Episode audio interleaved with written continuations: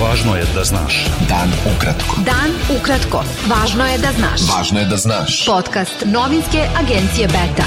Slušate najvažnije vesti za 6. jul. Sa vama Darko Čačić.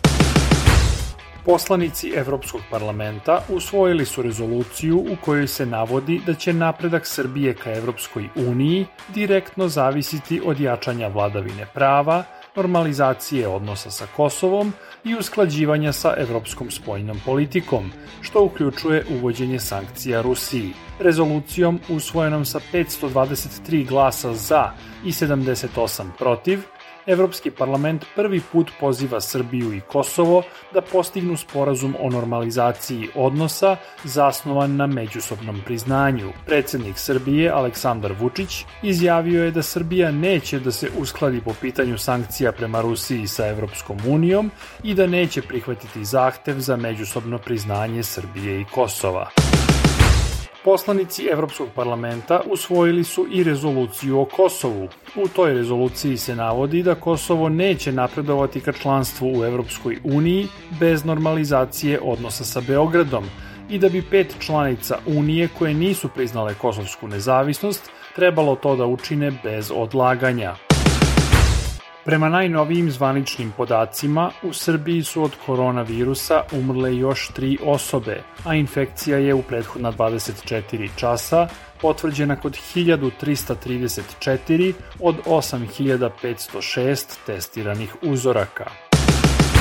Inicijativa Kreni promeni predala je regulatornom telu za elektronske medije 209.000 potpisa građana sa zahtevom da to telo radi po zakonu – Lider inicijative Savo Manojlović rekao je da je jedini zahtev peticije da REM poštuje zakon pri dodeli nacionalnih frekvencija.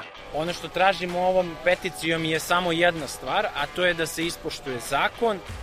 Mi imamo situaciju da prema izveštajima REM-a, znači stručne službe REM-a, jasno stoji u zaključcima da dve televizije, Pink i Happy, ali i B92 prema našim analizama i prva televizija ne poštuju zakon. One su dakle prekršile neku vrstu javnog ugovora i zaslužuju da izgube nacionalnu a, frekvenciju.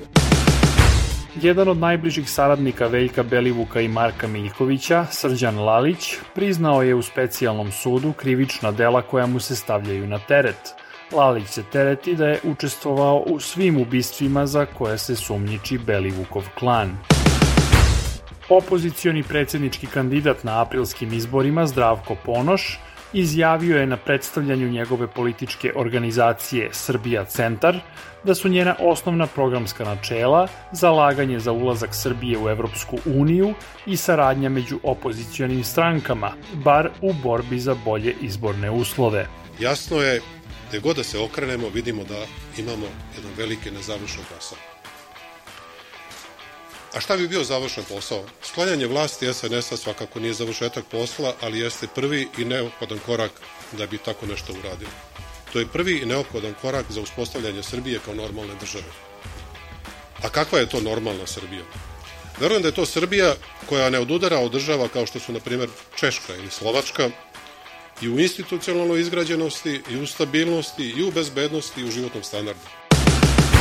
Veliki broj slova Z, simbola ruske agresije na Ukrajinu, ispisan je farbom u delovima Novog Sada koji vode na festival Exit.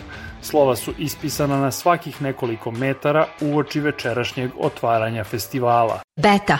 Dan ukratko. Budi u toku. Ruske snage su nastavile sa jakim napadima tokom velike ofanzive na ukrajinski region Donjec. Guverner Luganska, Sergej Hajdaj, negirao je da su Rusi potpuno zauzeli tu oblast, navodeći da se vode teške borbe u selima oko Lisičanska.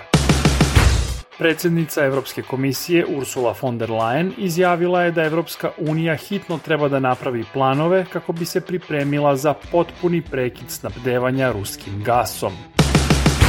Letonija je najavila ponovno uvođenje obaveznog služenja vojnog roka u vreme tenzija sa susednom Rusijom i rata u Ukrajini. Bilo je to sve za danas. Sa vama je bio Darko Čačić. Do slušanja.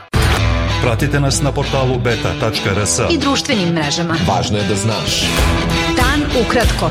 Podcast novinske agencije Beta.